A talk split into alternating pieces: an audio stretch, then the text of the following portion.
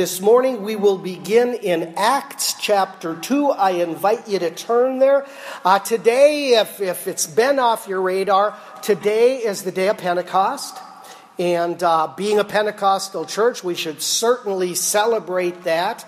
And uh, we're going to talk this morning uh, about the Holy Spirit. Now, we've talked about this a little bit in, in past weeks in our Sunday school class because we were talking about the gifts of the Spirit and everything. But we kind of we kind of considered that Sunday school class all you've wanted to know about the Holy Spirit, but we're afraid to ask. Okay? And so this morning we're going to try and tackle all of that in just one nice little nutshell uh, as, as we see the day of Pentecost to the, uh, to the brand new assembly of, of believers in Christ. And some will consider this, the day of Pentecost, the day that the church was birthed. And uh, we begin in Acts chapter 2, starting at verse 1. And it says, When the day of Pentecost was fully come, they were all with one accord in one place. And suddenly there came a sound from heaven as of a rushing mighty wind, and it filled all the house where they were sitting. And there appeared unto them cloven tongues, like as of fire and it sat upon each of them. And they were all filled with the Holy Ghost and began to speak with other tongues as the Spirit gave them utterance. And let's begin with a word of prayer. Father God, we want to thank you for your word again this morning. And, and, and Lord, that you'll just help us today to, to kind of grasp a, a full and wonderful understanding of the, the Holy Spirit who He is and, and how He operates in our lives. And, and we thank you for this opportunity, and we just pray that you'll bring clarity uh, to our lives and, and, and to our persons. And we ask this in Jesus' name. Amen. So, what we're going to see here this morning in, in, in the book of Acts, and, and then we'll, I'll, I'll refer to other places in Scripture, but there are a lot of places as we're trying to look at the, the completeness of the Holy Spirit. But, but we're looking here at what took place that day in the upper room, and, and then kind of the results of it who thought what and said what. And, and so we're going to look at all of those, those things and then kind of apply it to our understanding of the Holy Spirit. And uh, scripture here in Acts 2 will go on, and it will, it will further explain the situation. in verse 5, uh, it, it, says there, there were people outside of that upper room. There were devout men out of every nation under heaven. In verse 6, it tells us every man out there heard the people in the upper room speaking in his own language. In verse 11, they're saying, Well, we hear them speaking in our native tongues the wonderful works of God. And they were all amazed in verse 12 and were in doubt, saying one to another, what does this all mean? So here we have uh, Jesus when he told his disciples after his death and resurrection, he says, I'm not going to be with you guys much longer. I'm going to be going back to, to my Father in, in glory. Uh, but when I do that, uh, the Father and I are going to send a replacement. We're going to send the Holy Spirit. Uh, we're going to send whom they called the Comforter. So Jesus said this was going to happen. And we'll see in a little bit that he, he, he kind of told them, you know, instructions, gave them instructions on how to deal with that, wait for it, and everything. So uh, what we see here on the day of Pentecost is, is the miracle as it happens. So if we could like imagine ourselves having been followers of Christ and just, you know, like walking the, the, the, the roads and the paths of the Holy Land with Jesus. And then Jesus is arrested and, and he's thrown in, in jail, and then he's, he's got a trial, and he's convicted and he's crucified. And, and, and we're all witnesses to this, and we're all experiencing this. And then we hear, we discover that he, he, he rose from the dead, and, and, and he's appeared to us afterwards and he says, Whoa, it's me, you know? And, and, and, and uh, then Jesus tells us, But I'm going to have to be going back to the Father. When I do that, I don't want you folks to be alone. And so I'm going to send the Comforter, the Holy Spirit. So here we see Jesus uh, uh, kind, kind of being true to, to his word and, and, to his promise. And it happens in the way of, of wind and fire. It says there's the sound of a, a rushing mighty wind and then tongues of fire, individual tongues of fire, resting upon everyone's heads. And, and so the first thing that we look at is, is this, this miraculous.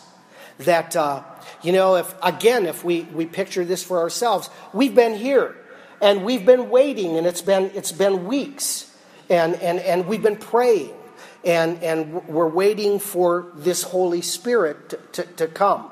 And, and one day, as, as we're praying, the miraculous starts to happen.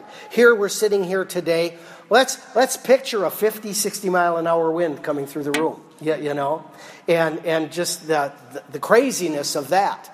And uh, yet, it's not blowing any of us over, and it's not, you know, blowing our toupees off or ruffling our, our hair or anything like that, but there's still this amazing rushing wind. And then all of a sudden, flames above each one of us, you know. And, and I, I, I, would ask myself, you know, what's that, what's that mean? What's that, that about? That, that we've got this, this testimony of the wind and we've got this, this presence of, of fire. And, and the way that I look at it is, is that the wind has always been symbolic of the breath of God, the, the, the Holy Spirit. So, so any, any follower of Christ who was up on his Old Testament, you know, uh, would, would, would know that, that God is a God who breathes uh, his, his spirit. So we're seeing that. And, and then the fire, for me, I, I kind of describe it by, by, by saying this is it's kind of reminiscent of, of Moses in the burning bush. Because here is this bush on fire that is not becoming consumed. It's not getting burnt up. It's not turning to coal and ash and everything else. Now we've all got flames on our heads and it's not singeing our hair. And, you know, I'm not leaping over and trying to put the fire out on, on somebody. It's not stop, drop, and roll or anything like that, you know. But, but it's this fire, and we've got to figure it's coming from God. And, and, and the way that I look at it is kind of a combination of the burning bush experience, because it's the presence of God. And, and then it's also a combination of, of where God led Israel out of Egypt uh, by night by a pillar of fire. And so here's God saying, I'm sending my Holy Spirit, and He is going to take you daily and be your guide and, and, and, your leader and everything. And that's what I see happening in here. And, and so now we've got these guys outside, and they're saying, What is going on up there? And, and we're hearing these guys speak in our native tongues. And, and there were, you know, at that time, tens and tens and tens, if not hundreds, of, of different people represented in, in, in, in Jerusalem and everything. And, and so they are all hearing their, their, their native languages, and what's being said is glorifying God.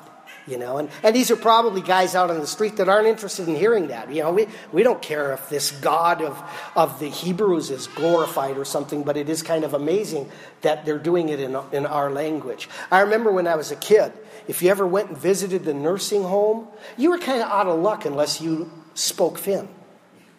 You know, and, and, and, and the, the old Finnish ladies and, and guys that were in the nursing home, they, they got no more ever excited than somebody who could come in and speak Finn to them and everything, you know? And so here are people, and they're glorifying God in the languages of these guys and gals out on the streets. And they're saying, What is this all about? So Peter stands up. And, and you know, this is the Peter that rejected God, that, that denied God. And then Jesus got back with Peter and says, We're going to fix these things. And, and, and Peter was going to become a leader in the church and everything. So now here's the world wondering what's going on, probably not even recognizing that it's miraculous. And, and, and Peter stands up and he says, I can explain this. And in Acts 2, Peter goes on in, in, in verse 16 to say, This is what the prophet Joel was talking about. So now all of a sudden, all of these, these Jews are understanding what's going on because Joel, the prophet Joel, is clicking in their head. And, and what Joel said was, It shall come to pass in the last days, saith God, I will pour out of my spirit upon all, all flesh. Now he goes on with a bunch of wonderful stuff that's going to happen there. Your sons and daughters will prophesy, young men will see visions, old men will dream dreams. Uh, I'm going to pour my servant out on, uh, or my, my spirit out on um, all my servants and handmaidens. So there's all this wonderful promise there. But what I want to un, uh, uh, emphasize is verse 17 and verse 21. So it's, it's, it's Acts 2 17 and 21. It says, it, it shall come to pass in the last days. And, and what that tells me is the last days began the day the Holy Spirit was given to mankind.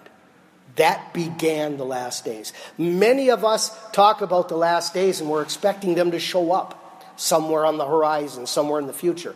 I've always believed we have been in the last days since Jesus went back to be with the Father, and most especially when they sent the Holy Spirit, because the prophet Joel literally said that. In those last days, that's when this is going to happen. And, and, and so we have to understand we are in the last days. And, and thank God he's waited 2,000 years in the last days. Because if, if, if God had, had decided his last days were about two, three hundred of them, we would be, so to speak, left out in, in the cold. But it says in verse 21 it shall come to pass, in, in regard to all of this in the last days, whosoever shall call on the name of the Lord shall be saved. And what we see here is the day that the Holy Spirit was given to mankind on that day of Pentecost, there was provision made for salvation.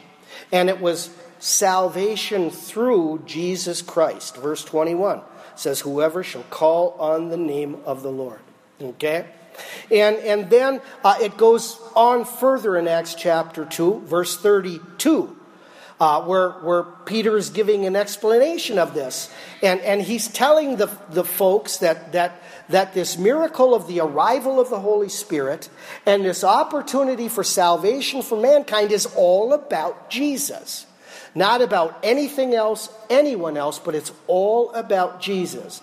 And in Acts 2:32 he says this Jesus God raised up and we are all witnesses and they were eyewitnesses because they walked with him, talked with him, uh, ate with him.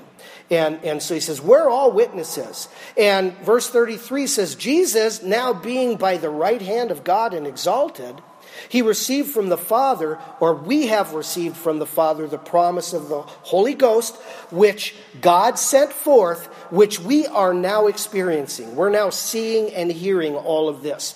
So, so Peter gets up and explains it. He says, What we're experiencing here is, is the fulfillment of the prophecy of Joel, where the Holy Spirit is now coming to mankind. And in verse 37, when they heard this, their hearts were troubled.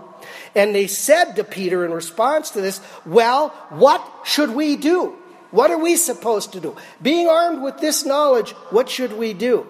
And Peter tells them in verse 38 Repent, be baptized, every one of you, in the name of Jesus Christ for the remission of sins, and you shall receive the gift of the Holy Ghost. And so what we're seeing here is, is that further instruction of Peter that for, for the Jews of, of, of, this time, everything about eternity, salvation, being with God in heaven forever, all of that is now changing. It's coming to completion. And it all comes through the person of Jesus Christ.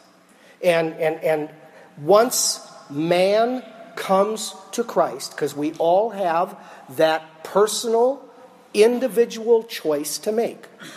Once man chooses to come to God through Christ, Jesus said, The Holy Spirit, His power, His presence, will now come and dwell within you. Okay? So if we're here this morning and our testimony is, I am a follower of Christ. I am a child of God. I am someone, according to the book of John, who has become born again. I have chosen to become spiritually reborn. If that's our testimony this morning, the following truth is that the Holy Spirit now dwells within us. We have no longer only the Spirit of man, but we have the Holy Spirit of God. And so that's what's happening here. And now we begin to ask ourselves so, what does this mean for us then? What does it mean for us? What does it mean to us if we have this Holy Spirit of God within us? Now, one of the cool things is that when, when, when Jesus walked with the disciples, when he walked the earth for these three or however many years of ministry, he, he was, it was a personal, man to man kind of relationship. Jesus walked with them. He was there 24 7. He was available for, for teaching and, and, and, and, and ministering and everything. And, and now Jesus has not walked this planet with mankind for 2,000 years, but he sent a replacement. And this is not a diminished capacity, this replacement. He has sent the Holy Spirit, who no longer simply walks with us, but he, he lives within us. We, we are the house of, of the Spirit of God. And, and so, um, in all of this, we, we begin to ask, well, what does it mean for us then to, to, to have the Holy Spirit as believers in God? What does it mean to, to have this available. And so I'm, I'm going to run through this, this little shopping list of what it means, and, and, and then we'll close uh, with a word of prayer. Okay? Because to have this Holy Spirit, if you're here this morning and you've been like Assembly of God people forever, or, or you've been believers in the baptism of the Holy Spirit or something, then you're sitting here and you're thinking, well, having the Holy Spirit here, it's, it's all about like the power of God and speaking in tongues.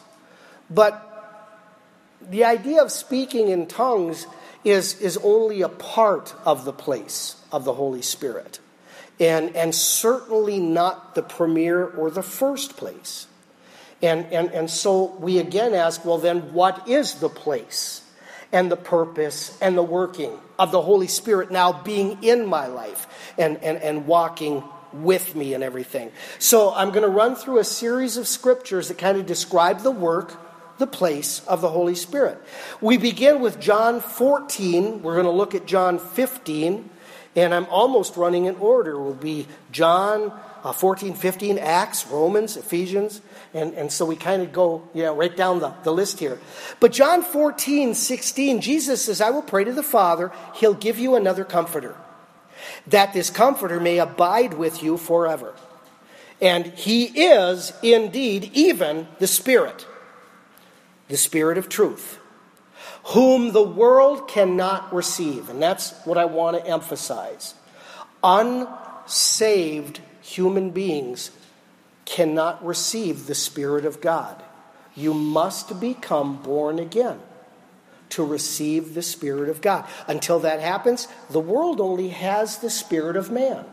And when they see things in the world and when they deal with things in the world, they can only do so from within the framework of the spirit of man. Now, the spirit of man is quite capable of a lot of stuff. I mean, the spirit of man can, can take us from the horse and buggy to the locomotive to the Ford to the uh, airplane to the jet to the rocket ship to the computer to you know the, the, the spirit of man can accomplish all of that you know um, but but but supernaturally eternally it gets us nowhere you know being the best whiz on the computer is not going to get you into heaven uh, God isn't looking for an eye tech kind of guy, you know, up, up in heaven, you know. And so it's got to be something spiritual.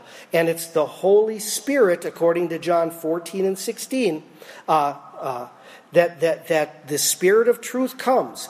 The world can't receive him because they can't see him, they don't know him, but we know him because he dwells within us and shall be in us. And so we have to understand as a believer in Christ, the Holy Spirit is dwelling in us. He's kind of steering the ship and, and, and really he is he's the instruction and the power of, of everything that, that, that we are spiritually.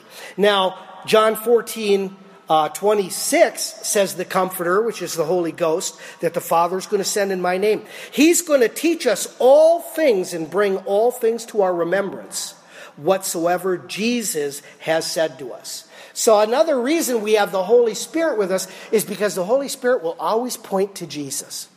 And he'll always point to the Word of God and say, This is the truth, this is the way, this is the path. Walk in that, walk in that direction. So, as a believer in Christ, you know you can always trust in the Holy Spirit to lead you a proper direction. John 15, 26 says, When this Comforter comes, who I'm going to send you from the Father, the Spirit of truth, uh, he will testify of me. So, the Holy Spirit is not going to say, I'm cool. The Holy Spirit isn't going to say, Watch me, look at the stuff I do. I got people speaking in tongues, and I got this going on. And, and the Holy Spirit is not going to do that. The Holy Spirit is going to say, Look to Jesus.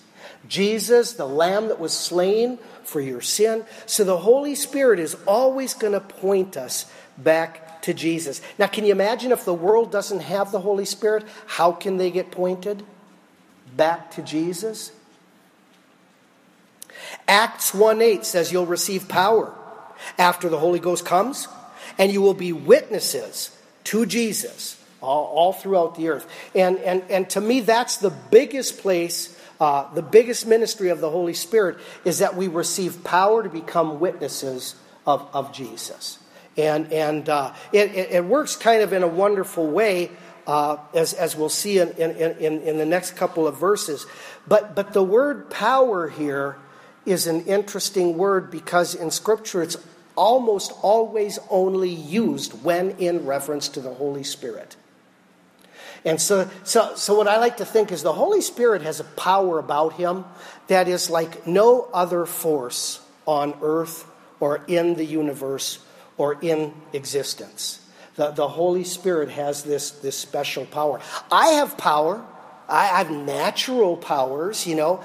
I, I, have the power to climb out of bed every morning and, you know, do something like that. If I was a policeman, I have the power or the authority to, to stop somebody on the street. So, you know, we've, we've got power. We've got military who has the power to enforce the rules and regulations of, of, of military uh, warfare and everything. So we have power. But when it comes to the Holy Spirit, He's got some kind of power. I don't know how to describe it in a really good way, but, but I just always say He is just a, a miraculous, dazzling kind of power.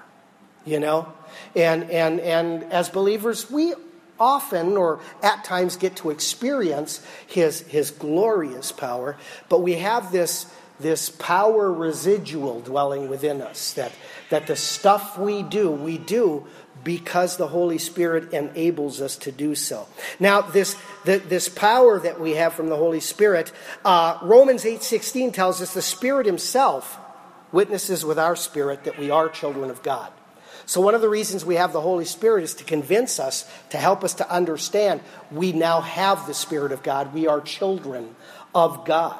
And uh, in Ephesians 1.13, uh, it says, When you've heard the truth, when you've heard the gospel concerning your salvation, when you believe in Christ, you are marked with the seal of the promise of the Holy Spirit who is the down payment, I think the King James word is, is the earnest of our inheritance. And what that is, is, is if you can picture back in the days of like the Knights of the Round Table and, and, and Robin Hood, and, and, and, and the king was going to to, to pronounce a decree or, or, or have a formal edict.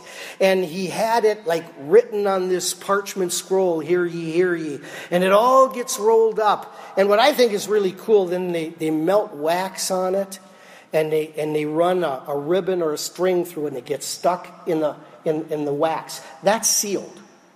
It's, it's the same way the tomb was sealed when Jesus was placed in the tomb that after they rolled the stone across, they, they melted the wax and, and ran a rope from side to side. And this rope was, was across the, the stone. And you get in trouble if you remove the rope. Same way if you cut that tab off your electrical service at your house, you get in trouble for that. Do not remove the tags from your, your furniture until you get it home. You know, this seal is not going to be broken. And what the word says is when you come to Christ, the Holy Spirit puts that seal upon you, which, which is like etched in wax in this case, and, and cannot be broken. It cannot be destroyed. And it's called the seal of the Holy Spirit, and it says it's been given kind of like earnest money.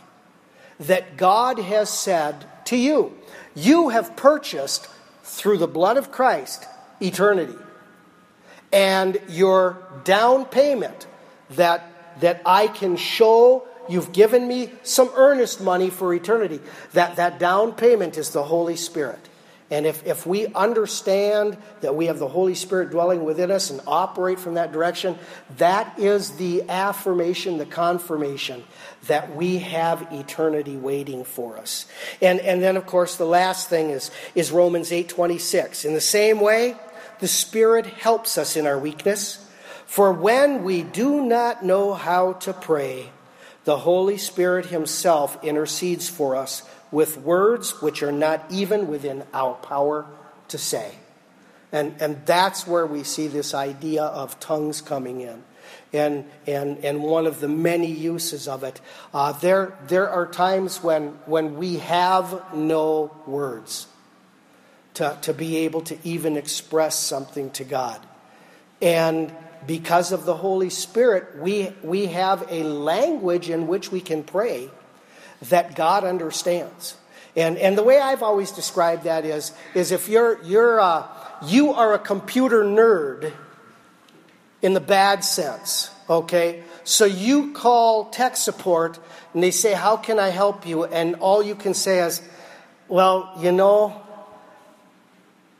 my doohickey is, is kind of weird in this thingamajig.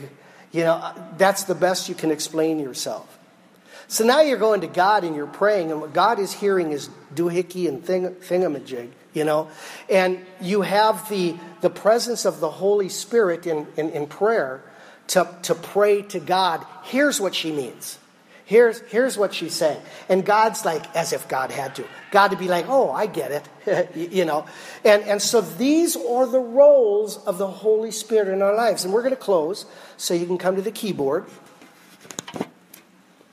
But what we, what we want to understand with, with, with the Holy Spirit is that it's, it's not supposed to be about, you know, smoke machines and laser light shows and, and voices in the dark or anything. It's not supposed to be super natural, super spooky, super spiritual kind of stuff. The Holy Spirit plays a regular role in our lives each and every day. And it's kind of his role as described by being our comforter, the one who dwells within us, walks along with us, leads and guides and directs and speaks to us, confirms in, in, in our lives uh, the direction of God.